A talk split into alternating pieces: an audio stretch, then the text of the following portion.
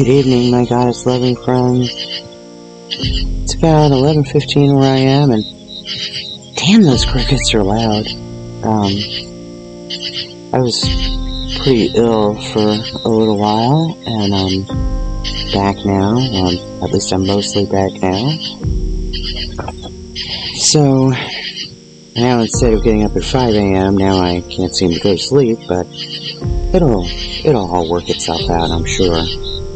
So I'm sitting out here under the night sky with these loud ass crickets, thinking about how much I am loved and how much I love my goddess. Sometimes I feel that love when I'm really in the zone and I'm really connected. I, you know, it breaks my heart. Sometimes I feel that love so much I, I can't stand it. Um, like almost like it's too much. But it's never too much. She's never too much. And I was thinking about how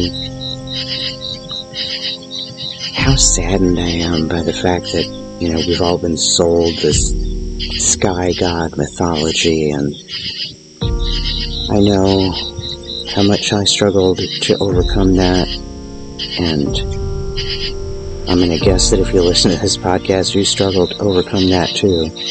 So tonight I just want you to know that you are loved, you have always been loved, and you always will be loved.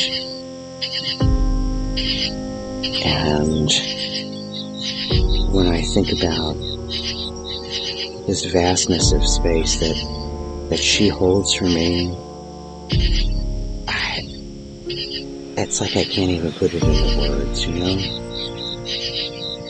It's so incredible and it's so big and it's so much bigger than me and all of us. And my greatest desire is to, you know, be obedient to spiritual principles, my spiritual principles, which might not be the same as yours, but I know that my spiritual principles are goddess given. And my greatest desire is to be obedient to that, to carry the message of her, no matter how haphazardly I might go about doing that. And if you're listening to me tonight and you really feel that, just feel that as often as you can. So good night, my friends. May you sleep with the goddess and wake up with joy in your heart.